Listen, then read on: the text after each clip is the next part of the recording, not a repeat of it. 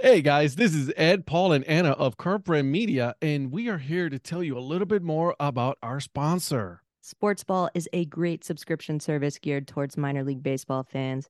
Each box features a different minor league team. You get a box every three months with minor league baseball gear, including different styles of hats like Ed's favorite, the dad hat. The cost is less than $12 a month. Proceeds from each box goes to More Than Baseball, the only nonprofit dedicated to the well-being of minor league baseball players. We all know that Parents' Days are coming up this summer. So if you've got a mom or a dad or a grandma or a grandpa who are particularly difficult to buy for, but you know they're baseball fans, this is the answer, guys. Meet your new favorite team at sportsballbox.com. Is there anybody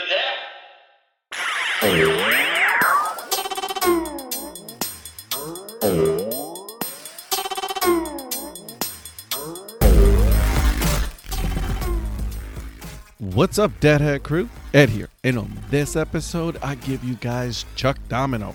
He is the godfather of minor league baseball, guys. He has worked with way too many teams for me to name. We actually do name them on the episode, so you guys gotta listen to that. Um, but he also gives me a story that hits close to home. Uh, how he acquired the rights to the Akron Rubber Ducks. That's right, that same team. It was a good story, a fun story. So you guys gotta make sure you guys listen to the full interview. Now, before I give you the interview, uh, just wanted to let you guys know that I am partnering with uh, Baseball Barbecue. You guys got to make sure you guys go on www.baseballbarbecue.com forward slash dad hat. Uh, get all your grilling needs there. They have a lot of cool. Um, uh, they have uh, cutting boards, uh, grilling utensils, and you can now use all of your uh, favorite minor league baseball teams, all your affiliated teams. Okay, so guys, make sure you guys go there. Baseballbarbecue.com forward slash dad hat. And now that I got the business part out of the way, without further ado, guys, I give you the episode.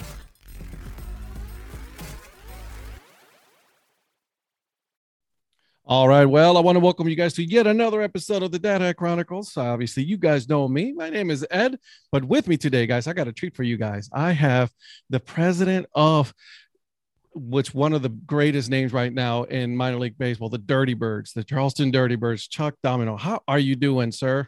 Good, Eddie. How are you doing? Thanks for having me. Yeah, it's an absolute pleasure. Thank you, thank you for coming on. It's uh, it's uh, a absolute you know mind you know blowing episode when I uh, when I contact you guys and you and you said yes. I'm like yes, let's do it. So I was super excited for that. Great. Um, so let's get started. Let's go right in. Um, it'll be I'll, uh, like the same question I ask everybody. Growing up, how did you become a fan? And you're a Pittsburgh guy, correct? Yo, yeah. Well, I was t- taken by my, my father took me to my first game at Old Forbes Field in Pittsburgh in 1969. Uh, we had box seats. At the time, I remember him saying we got box seats, and I thought we were going to be sitting on cardboard boxes. I had no idea what that meant. And uh, we were we played that it was the Pirates against the Montreal Expos, the expansion Montreal Expos in 1969, and uh, boy, it was I fell in love with Roberto Clemente. Oh. Um, it was I, I, I always remember it was in October. it was one of the last games of the season because the Pirates had a backup catcher by the name of Jerry May, and Jerry May walked with the bases loaded in the bottom of the ninth inning and the Pirates won on a walk-off bases loaded walk. And the the newspaper the next day said it's May and October because it was Jerry May, and I'll never I'll never forget that. So I was hooked on baseball from that point forward. Roberto Clemente, you can't see, but uh, I have a picture of Roberto Clemente right over here. I'm, I, I always have I have multiple offices and Roberto Clemente is featured in all my offices. Oh. And, uh, and, I also have Pete Rose over here because I remember one of the, the, games the next year I went with my mother and my little brother and we sat out in right field of Forbes Field because I wanted to sit close to Clemente and they were playing the Cincinnati Reds and Pete Rose was playing right field for them. Oh my Clemente, God. Clemente for us every other half inning, Clemente Rose, Clemente Rose, Clemente Rose. You can't, I mean, you know, what a memory that was. And uh, I was at the last game ever played at Forbes Field. We swept the Cubs in a doubleheader. Ten days later, later, I was at the first game ever at Three Rivers Stadium against the Cincinnati Reds. Unfortunately, we lost that game three to two. So that's how I became a baseball fan. I went to my first game when I was 10 years old, Forbes Field, got hooked, and Never look back.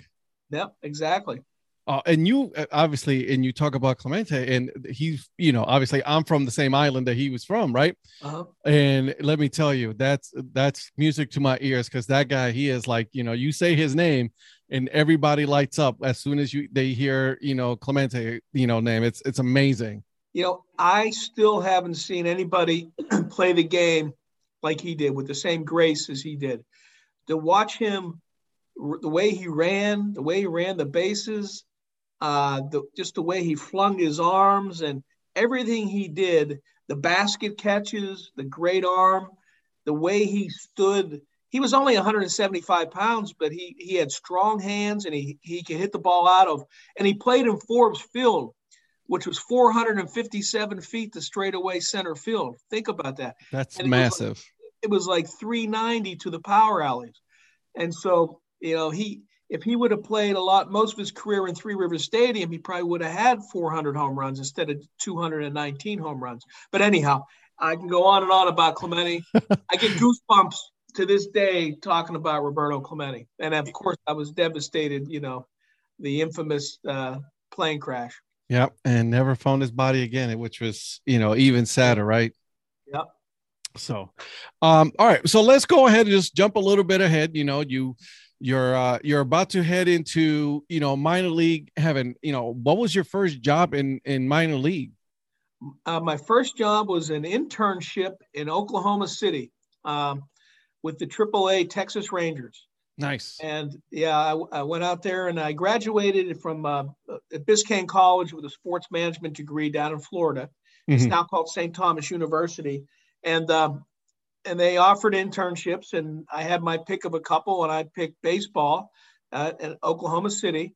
and from there, the next year, I was in I was in a, a, a town, Eugene, Oregon, Mm-hmm. And at the end of that season, the general manager said to me, uh, Chuck, you're ready to run your own club. And the same owner owned a team in the Pioneer League called the Pocatello Gems.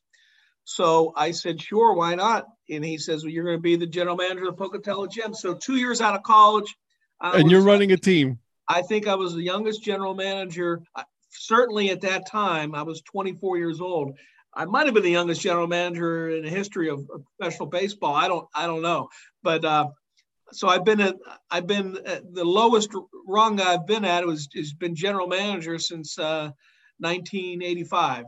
Oh my god! And then obviously your your longest stint was with um um excuse me with uh the Fighting Phils, the Reading Fighting Phils. Yeah, yeah. This is my 40th year, and uh, I'm still involved with the Fighting Phils. I'm Yep. the president of their uh, of their charity, and I go up there like once a month for uh, three or four days, and uh, I just I love Reading. Well, I, I don't know if you've ever had a chance to get to Reading. That is minor league baseball, just to the tenth, the nth degree. You just it just just I don't know the history of that stadium and the color and the pageantry of of, of the way they celebrate their history there. It's just it's like a it's like a step back in time. It's really beautiful. Now, and one of my favorite brands that they do is the uh, hot dog vendor. I uh I was I created the hot dog vendor in probably God it was late 90s early 2000s I came up with the idea of the crazy of, of, of the crazy hot dog vendor because my the sponsor the Burke's hot dogs wanted us to come up with something unique so my idea was that he was going to run through the stands throwing hot dogs. And one day my assistant general manager came up to me who's now the general manager scott Hunsicker he's been there for a lot of years.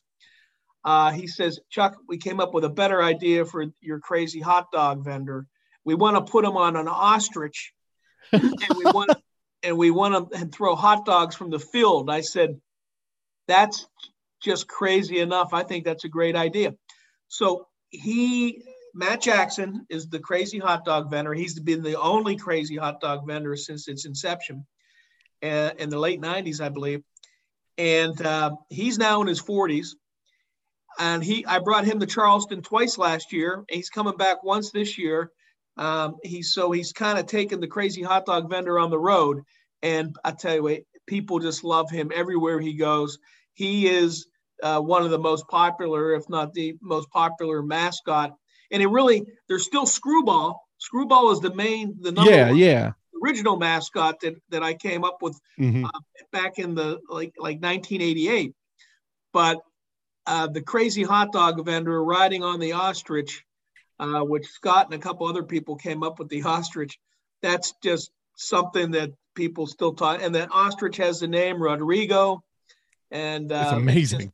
It's just a great, it's just a great atmosphere there, and uh, and we love the crazy hot dog vendor. It, it's it's it's it's really minor league, right? It's that's what's you know at the heart of it because I even own their their dad hat for you know the crazy hot dog vendor. It's one of my hats that you know he on my wall.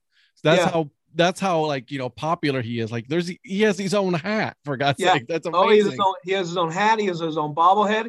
He has his own four foot statue in the team store there. I mean, the crazy hot dog vendor in Reading is, you know, he's he's more popular than I am. That's for sure. that's amazing and and but that's again like i said that's that's very minor league um so i want to read a, a, a number of teams that you've you know worked with which is the storm chasers omaha storm chasers lexington legends you know Tr- rocket city trash pandas charlotte knights fisher cats i mean yard goats and then that this is a not a, a small list my friend this is a very legit like some legit teams out there that you've Oh worked yeah, with. you're yeah, you're uh, and I was the president of the Iron Pigs, the triple A team, of the Phillies for for uh, several years too. And uh, yeah, I, before COVID, I had ten teams, uh, so I was uh, either managing or consulting with. Mhm. Uh, kind of COVID ch- kind of changed everything, but you know, one door closes, another door opens, and uh, Andy Shea, owner of the Lexington team, who I've been doing work with for a lot of years, called me and said, "Hey, we got an opportunity in uh, Charleston." uh, would you be interested? And it's, it's going to be uh, independent ball, baseball. Um, and I said, Andy, I've never done independent baseball. I, I've always found it, you know, a little fascinating. Uh, Let's let's give it a, a shot. So Mhm. uh, that's how I ended up. Uh, that's how I ended up in Charleston, West Virginia. And and one of the things, Eddie, that I I, I made up my mind early on is uh, probably the the second or third phone call. We were the West Virginia Power at the time. Yep. The second or third phone call that we got when I first got here that was complaining about their electric bill, thinking we were the power company. I said, you know, we're we're we're not going to be that. We, we got to change the name. We got to change the name to something more along the name of the flying squirrels and Yep. the yard goats and the rubber ducks. Uh, I was involved with that name as well, and the trash pandas. Something a you know truly minor league fun. Something that resonates with the younger uh, segment of fans too. So that's where we came up with the Charlie uh, the the the uh, Dirty Birds. Of course, it's not popular with everybody. No, no names are real popular with everybody at Right. first, but then it becomes the hometown team and everybody accepts it. it. Sometimes it takes a little longer than others. I was just gonna say because it is very um very interesting, you know, the the economy of between like you know local and national, you know, view of the name and the team and everything, and how a lot of the times it's not the same, right? And Right. so Right. I, I find that fascinating.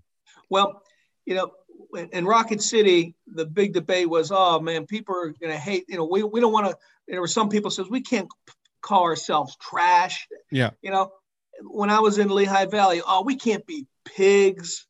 You know, what, what you know, everybody, you know, when I when I was with the uh, the Hartford, Hartford team doing, you know, helping pick that name. What's the yard goats? You know, we can't be the yard goat. You know, but it, I tell you, it, it as soon as you as soon as you un, usually when you unveil the logo when the people hear the name first they're a little skeptical. But Yep. when they then they see the logo and it kind of all resonates for them. And i think that's what's happening in charleston. That's what certainly what happened with richmond and the flying squirrels. When we named the flying squirrels and the iron pigs that was the first two that i was involved with. People were, we will never come to games. That's the worst name. We're embarrassed over that. You know and I like to tell a story in Lehigh Valley. People were up in arms about the Iron Pigs. First game, there's 65 year old grandfathers walking around with plastic pig snouts that we were selling in the store, wearing plastic pig snouts. so you know, yeah, you let the you let the venom kind of get out a little bit, and then they wear themselves out, and they finally succumb and say, either yeah, I'm going to join this team, I'm going to join it. Why not? You know, it's our team. Let's have some fun with it. I was just going to say, and, and why not enjoy it, embrace it? It's something different. It's very hyper local. Uh, so I, I I don't understand why people would be against it. Like you know, hey, listen, the the Akron Rubber Ducks, right? Yeah, they were the Arrows for a long time, became the Rubber Ducks, and it's one of the most popular ones out there as well. well the Trash Pandas. Yeah, well, let me let me tell you a little story about the Rubber Ducks. So I was there uh, with them in 2011, uh, mm-hmm. doing some consulting, and myself and Jim Pfander, their general manager, we were coming up with uh, names because arrows really nobody really knew what that was. It was kind mm-hmm. of a really messy logo, hard to decipher on a hat. And yep. uh, you know, we were kept thinking, kept thinking, kept thinking about. And Jim came up to me and says, "I got it." He goes, "We play, we play at Canal Park, which is water. Mm-hmm. We play in the Rubber City, Rubber City, home of Goodyear and Goodrich. He goes, We got rubber and we got water. What do you think? What do you think? What, what's come to your mind? I go, Rubber ducks. He goes, Exactly. I go, That's it. That's it. So, so, so, what happened was we went ahead and hired Brandiose. Yep. And and we had the logo, we had the uniforms, we had everything. And the reason why I was there is because a new ownership was going to come in, mm-hmm. and I was going to uh, oversee the team for them and uh, Jim was going to be the general manager. I was going to be the president. Uh, but the the sell, unfortunately, to that group fell through. The old owner came back and said, and and I was gone at that point, and he said, "We are not going to be the Rubber Ducks. I hate that name." So he went back to the Arrows for another year, and then he sold the the, the team to a new owner who came in, mm-hmm. and he kept the Arrows for one year. But in the meantime, I owned I owned the name to the Rubber Ducks because right. the old owner refused to pay Brandiose. So I personally paid Brandiose. Yeah. Because I felt bad that that they got left. Yeah, they did all the work and all that. Yeah. Right. So I paid them out of my pocket, and then I own the rights to the Rubber Ducks. But what am I going to do with it? There's only one team really there where it made sense, and it was in Akron. Mm-hmm. So fortunately, the new owner came back around to me and said, you know what, we want to be the Rubber Ducks now. How much do you need for the name? And I said, I just want back what I paid for it. And that's how they became the Rubber Ducks. Nice. I never knew that. Absolutely never knew that. That's how they became the Rubber duck. They were supposed yeah. to be a couple of times, and boom, there yeah. it goes. Yeah. That's amazing. It's a. I love the logo. I love their faux back when they go the little rubber ducky. I mean, I think it's great. Oh, it's amazing. The, the logos, the logo's fantastic. really is. Yeah. Let me ask you, um, because you touched on this a little bit. Um, you you you worked affiliated, and now you're in in independent ball. Um, in in your from your experience, what is you know one of the biggest differences you know doing working in now independent uh, ball? Well, well you, you, get so much more involved with the team itself. Uh, mm-hmm. I mean, it's like we have we have a, a player coaches and we have uh, Scott Kelly's a hitting coach and a second baseman. Joe Testa's a left-handed starter and our our pitching coach. Uh, Joe Testa's also a handyman, so he came in a couple of weeks early to to help us get the stadium ready. So you know you don't have that in affiliated ball. You don't you don't have your your pitcher slash pitching coach coming in a couple weeks early to help you put the stadium together. right.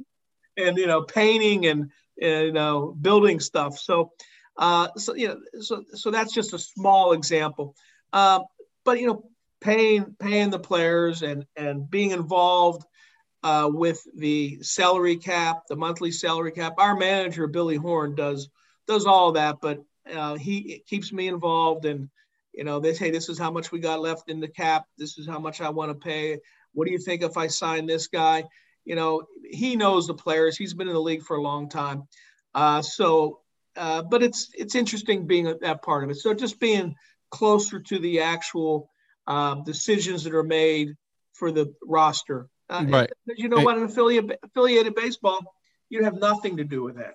you know, there's times in affiliated baseball when I was the uh, president of the Iron Pigs, our office was uh, was on the second floor over first base, and the clubhouse was on the bottom floor uh, under third base.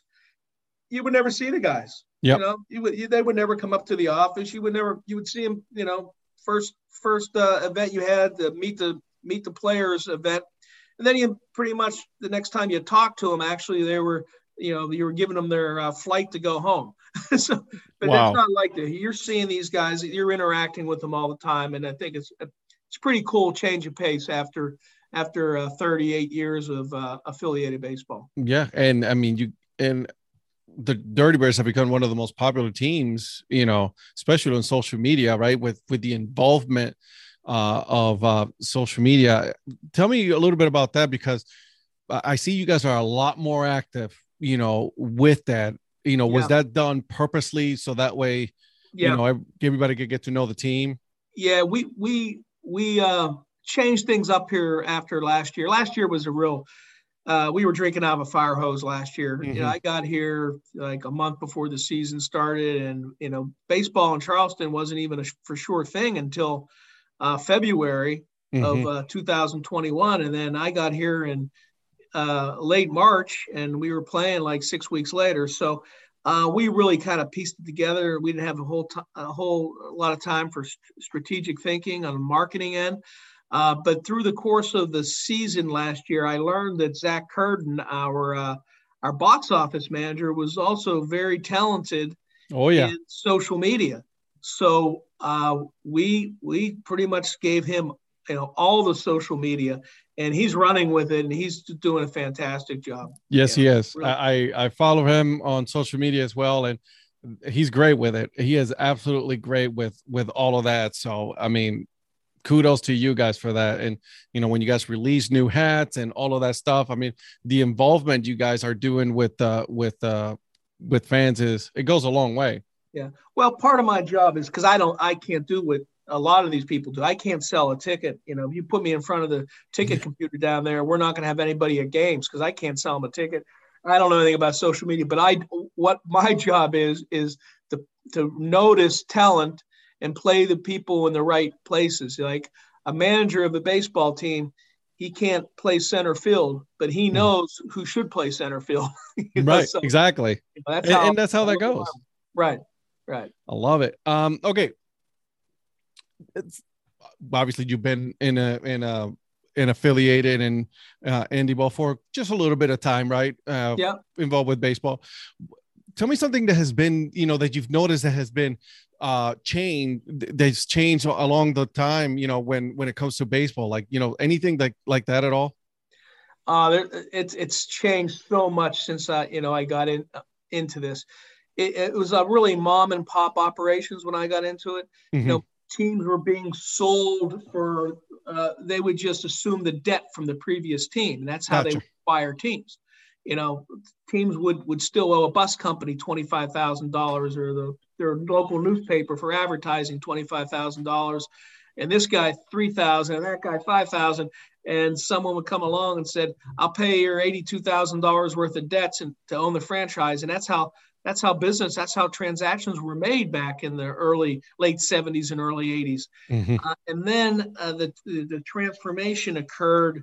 Um, I, I think a lot of it had to do with my my uh, my contemporaries. We were we were all kind of coming out of college at, at the same time in like the mid early to mid 80s with sports management degrees Mhm. and we were getting hired by by people to run these teams and we were they were so we were starting to run them a little bit better and then that attracted some owners who were more sophisticated because they saw some some movement and you know say hey this is being run a little more professionally so they were attracted and then you know one thing led to another. More sophisticated owners came in. Then they started hiring more sophisticated operators and back and forth. And before you know it uh, the franchise values were going up because attendance was going up. Uh, the smart owners were reinvesting in the facilities. Uh, and you know boom. And then um, the, the movie bull durham came out during that period of time brought a lot of attention to minor league baseball. So it was like the perfect storm in the 19 mid 1980s, late 1980s, and it just kind of you know took off from there. Um, yeah. Yeah, it's funny you say Bull Durham because that's how I grew up. I grew up with Major League Bull Durham. You know, that's how I fell in love with baseball. And you know, look at look how it, it's still to this day two of the most talked about movies. You know, out there when it comes to baseball. Yeah, yeah, that's really how it happened. Um, anything yeah. that has stayed constant for you that you think that's just you know it has not changed. Obviously, the game hasn't changed, but something that hasn't that's, that has stayed constant. Well, you know, eh, the, the one thing that's constant, and I just got done, is two days before opening day, me and the rest of the crew out there, no matter whether you're the president or the general manager, we're moving tables, we're moving, you know, we're we're getting ready for opening day. It's a lot of physical labor. Um, you know, I guess the point is, you know, it's still a very hands-on. Minor league baseball is still a very, very hands-on business. Mm-hmm. It, it hasn't changed in that aspect because we have it's grassroots. We have yep. to depend on people buying tickets, uh, buying concessions. You know, we don't have we get the same amount of money from TV as we did 40 years ago, which is zero. That's a lot of money, let me tell you. It goes a long way. Yeah. So, you know, so we have to do, we have to scratch and claw and we have to give a good product so people uh, want to, you know, buy the ticket and have the ticket's got to be affordable enough where they can come and buy the ticket and the, and the food's got to be affordable so they can continue to come multiple times with their family. But at the same time, our costs keep going up. So you, you, you got to try to be creative. You, cre- you create different revenue streams from for sponsorships. Without sponsors, we're dead in the water. Right. Because the sponsors are what would really, you know, allow us to keep the prices affordable for the rest of the community. And so, you know, that's what I tell Spawn. When if I speak at a chamber uh, commerce event, I always say, you people out in the audience are what's making is what's allowing us to still still sell tickets for eight and ten dollars and still sell hot dogs for two and three dollars because you're the ones that are helping us pay the bills so we can afford to keep our prices affordable for the rest of your neighbors and your customers and your own businesses. So, you know, it's really minor league baseball is really a partnership with the community. Let me ask you because this is a trend that I've seen happening is now advertising on on uniforms and and such, but I think it goes hand in hand with what you're saying, right? If you want to keep affordability low, then there has to be a give and take. You know, some uniforms are going to have some advertising yeah. and yeah. things like well, that. So- yeah, well, soccer, soccer is really doing a lot of that. I mean, they right. they they put a lot of value on their uniforms. Um, we haven't done it yet, but uh, not that we if we had the right opportunity, we would do it. Mm-hmm. Uh, we, are still selling some other, you know, some other inventories. Uh, but when once we sell out everything, you know, then you start looking. Okay, what else? What else? what else can we do? Yeah, what else can we do? Uh, and that's a nice problem to have. So hopefully we get to that soon, where we got to start thinking about let's sell uh, everything we can sell. You know, if you if you remember Eddie, uh, and you know, I think you're you're probably old enough to remember. Mm-hmm. You go, you watch old time baseball games from when you say when I say old time, I'm talking not really not that old, 70s and 80s. Yep. A, a major league game. It wasn't that long ago. There was not an advertisement in an outfield on a major league game. Correct. Minor leagues. That was that was that was considered at the time. That was looked looked down. Major leagues looked down upon. Um, my, that's minor leagues selling outfield advertising. You know, now you look now look at a major league stadium. So uh, major league stadiums have have learned and have stolen a lot of ideas from minor league baseball through the years. A lot and, of them. And there's and when they build new stadiums, they build them smaller more mm-hmm. intimate. They're like they're like larger minor league stadiums. They're not these huge bowls like Three Rivers and Riverfront used to be. Uh, so yeah, they've learned a lot from. They might not want to admit it, but they've learned a lot from minor league baseball, and they've adjusted. And let's be honest, now all of a sudden they're coming out with city edition uniforms, and but minor league has been doing different alternative yeah. uniforms and uh, all of that for a long time. So oh, yes, Oh, they yeah. they keep you know major league want to they want to believe all they want but they they are getting information and they are learning from the minors They are, no doubt about it. um let me ask you speaking of that would you would you ever consider wor- going up and working in the majors or is that No- something that no, you're that, pref- no, you know, I had some opportunities a long time ago, and Okay. uh, I just never. It, it was never. It just was never a goal of mine.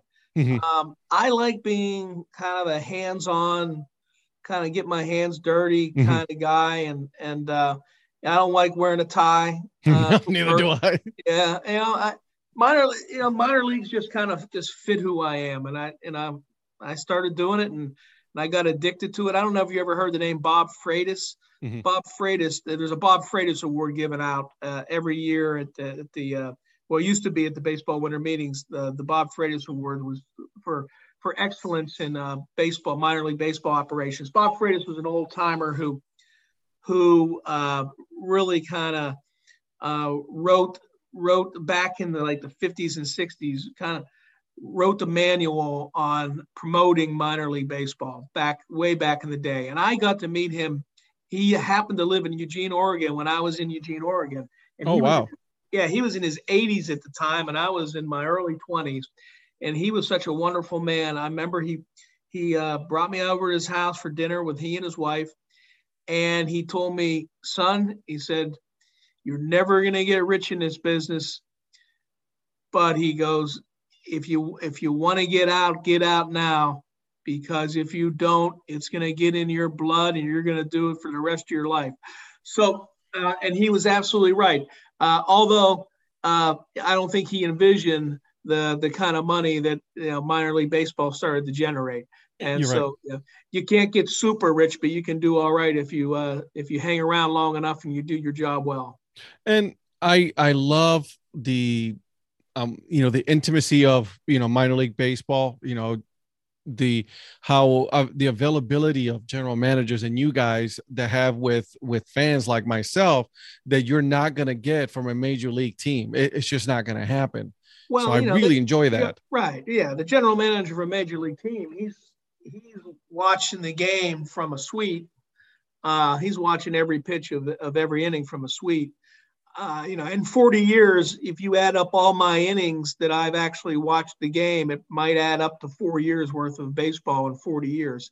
Because I'm busy running around, you know, making sure the lines are going down, or you know, what, whatever I'm doing. I'm, Right. I'm very rarely just sitting watching the game. Now, if it's if it looks like you know it's eighth inning, ninth inning, and we got a nail biter, you know, I'm going to make sure I watch some of it. oh, But, absolutely uh, But but but normally, you know, if you I, when people interview and I, for, for jobs in minor league baseball, and they say, I said, why do you want a job in minor league baseball? I just love baseball.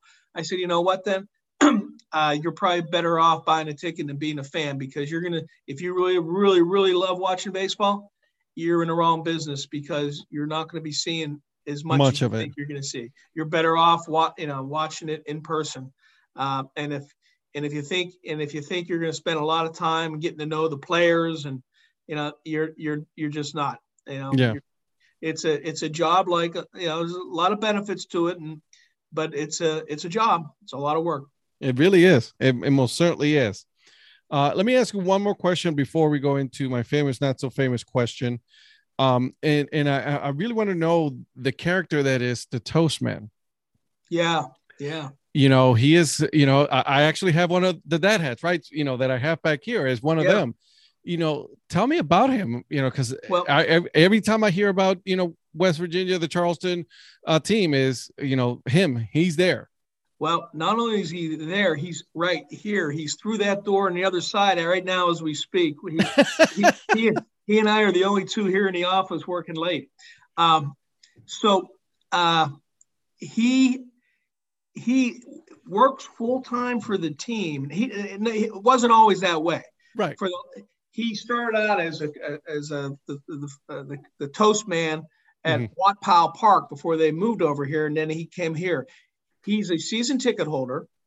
Uh, he he makes toast and he he sits over close to the visiting teams on deck circle, and he razzes those visiting team members uh, just mercilessly. And but he he never crosses the line. Right. He gets on their case. He has he he has history on them. He he studies, he researches them. If he found out that a guy struck out three times in a college World Series and they lost the championship, and this guy was 0 for 4 and struck out three times, he's going to remind him about it every time he comes up to the plate. And he's going to remind everybody in the stands about it every time he comes up to the plate. So the toast man, he is a full time, he is now a full time employee of the team up until five o'clock. And then he, he buys his season ticket and he becomes a fan. And That's amazing. and he's and but he I I couldn't understand the the the whole dynamic when I first got here. I I hadn't met him yet. His name is Rod Blackstone. I had not met him yet. I just heard stories. I'm like, wait a second. How can this guy be a how can he be a front office member and then turn around and go do that? How does he not get punched? How does he not, you know, how does he but I'll tell you what, every time I have an out of town guest come to the, to the game, I put them right down next to the, him because I know they're going to enjoy the heck out of the game because he is funny and he gets under the other player's skin, but he never crosses the line. And most of the time, the players, even even if he gets under the skin, they come up after the game and they'll fist pump him and say, "You got me. You really got me." you got me this time. Oh yeah, yeah. Oh no, he's he's he's famous. He really is. He he does a great job. Love it. I, and I, I uh, that's so so baseball, right? To me, Yeah. and I, and that's why I love this game because there's there's people like him that make the game fun. Which is, Yep. you know, I get at the end of the day, we're playing a kid's game. That's Right. what it is. It's a kid's Yep. game, and people are getting paid for it, which I love. Yep. All right, my friend, are you ready for this? Let's go. Okay, I'll ask you an easy one. When you go to a ballpark as a fan, as a fan, not as a paid employee, what is your drink and food of choice? Well, depends what stadium I'm going to. Oh, okay. If I'm going to if I'm going to the Pirates, um, if I'm going to the Pirate game, I'm getting a Perm- Primanti Brothers sandwich. Mhm.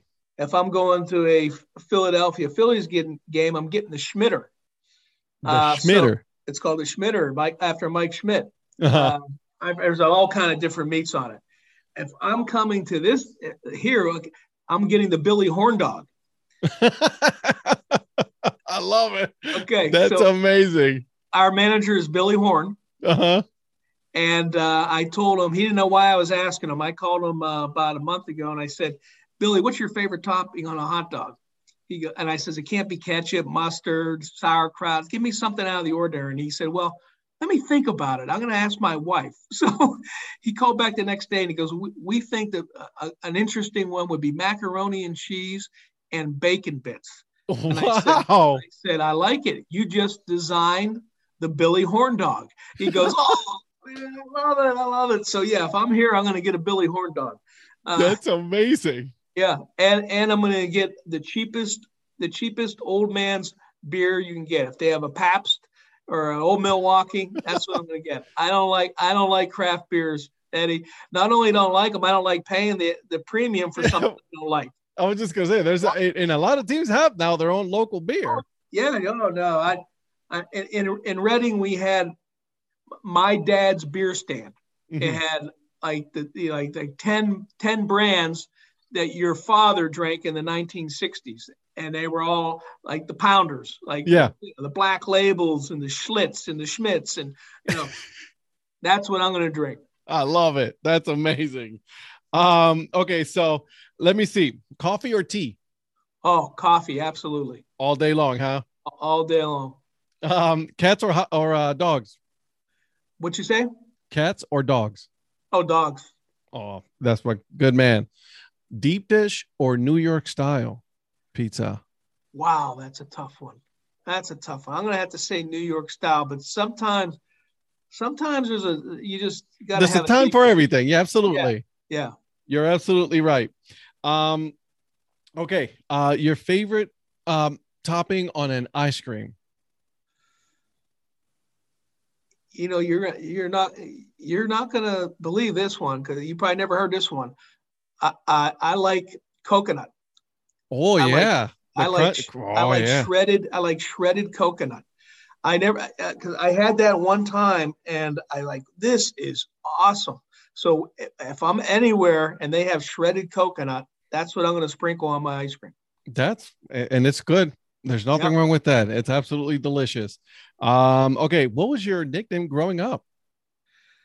Oh man, it was you know when your name's Chuck, you're you're you're, you're it's just you're, yeah, Chuckles, your Chaz, your Chucky Cheese. Oh, so you got a lot of nicknames growing yeah, up. Yeah, yeah, yeah. It's all it's all it's up Chuck. You know, it's yeah, it, yeah. It's all it's all like a play. Uh, yeah, play on my name. I I get it. I can see that. I can see that. All right. If you if if an if animals could talk, which animal do you think would be the rudest animal? kangaroo. No, not a kangaroo. A giraffe. A giraffe. A giraffe. I love it. Yeah, they're arrogant. They're taller than everybody. Yeah, it's like they can see they see yeah, down up look, on they you. They just look down on you. Yeah, I love it. I think kangaroos would be the rudest. I like it. All right. So if you can have dinner with any baseball player that's no longer with us, that's uh, dead, which uh, which player would that be?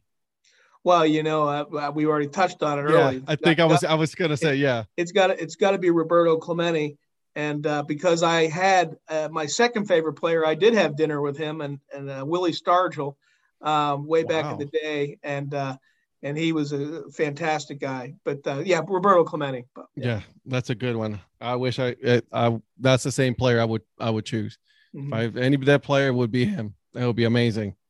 Um, okay, Let's see a couple more, and then uh, we'll get you out of here. Do you think that cereal is a soup? Do I think cereal is a soup? Yep. Heck, heck no, because I love soup and I don't like cereal.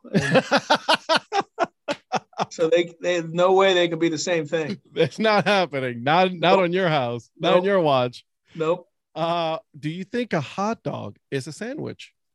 No. Another great answer. Another great answer. Uh, all right, here's the last one. Strangest thing that you have ever eaten. Hmm. Wow. That's a that's a that's a tough one because there's nothing I don't eat. Uh, You're tried. You'll try just about anything. Yeah, there's nothing. There's nothing I don't eat. I can't. I can't think of anything that's. There's probably a lot of people think I eat strange stuff, but um, I can't think of anything really, Eddie. I I, had a I don't know if this is would be the strangest thing, but here in Charleston, I uh, created a the bologna roni burger, uh, which is a a burger with a slice of uh, fried bologna and then fried pepperoni and then pepper jack cheese. That's delicious. I don't think that's strange, but that that's a that's a good one. That's something I would definitely love to try for sure. Yeah, yeah. Yeah, I would have to have, have, a little more time to think about that one. I'm sure I come up with something, but not off the top of my head because I just eat because I eat. I, am a I'm a I'm like a, a human garbage can. Really You'll try just about anything, huh? Yeah. Yep. Love it, love it. Hey, um, I want to thank you. Uh, this was a lot of fun. Yeah. Um, where can uh, people find you and the team on social media and things like that? Do you know? Uh, you have to get yeah zach zach curtin you're talking to the wrong guy. So the dirtybirds.com and then they can I will, yeah. I will put the uh the link to uh the twitter so that way they can and, follow and, you guys. and our facebook too. So. absolutely. I will make sure for uh, to do that. Again thank you so much. Take okay okay thank you. Bye bye I hope you guys enjoyed that episode with Chuck Domino. Now, make sure you guys are following the Dirty Birds on Instagram, Facebook, uh, Twitter. They even have a TikTok channel. They do a bunch of TikTok things. I don't know what that means, but they have one, okay? Um, and then also, if you guys like what you guys are listening to right now, this episode, this podcast, make sure you guys are giving it five stars and um, leave a review. Uh, five stars means I go up on the rankings. That means more people get to listen to the podcast. Um, until then, guys, keep on grinding and always support the minor leagues. See ya.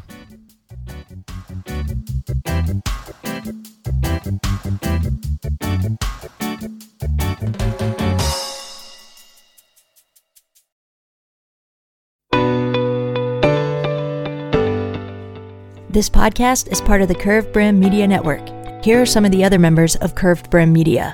Hi, this is Ed Rivera of the Dad Hat Chronicles. Join me as I interview people just like you and players, coaches, GMs on the path that led you to become a fan of the sport.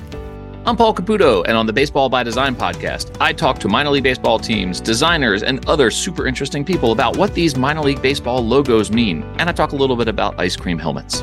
What's up, Bucketheads? I'm Anna DiTomaso, and each week on the Baseball Bucket List podcast, I speak with a different fan about their favorite baseball memories, what the game means to them, and what's left to check off on their baseball bucket list. Hey guys, this is Patrick Larson from the Minor League Baseball Hat History Series, and in every episode, I go through the history of minor league teams through my personal collection of hats. You can find me on Twitter at, at PatLarson1. I hope you guys enjoy. This is Patrick and Corey of BaseballMapper.com, and we have made an interactive map to help highlight all baseball teams from the majors down to collegiate summer leagues. We want to bring you closer to baseball, so get on the site and find a team near you today. Learn more about Curve Brim Media at curvebrimmedia.com.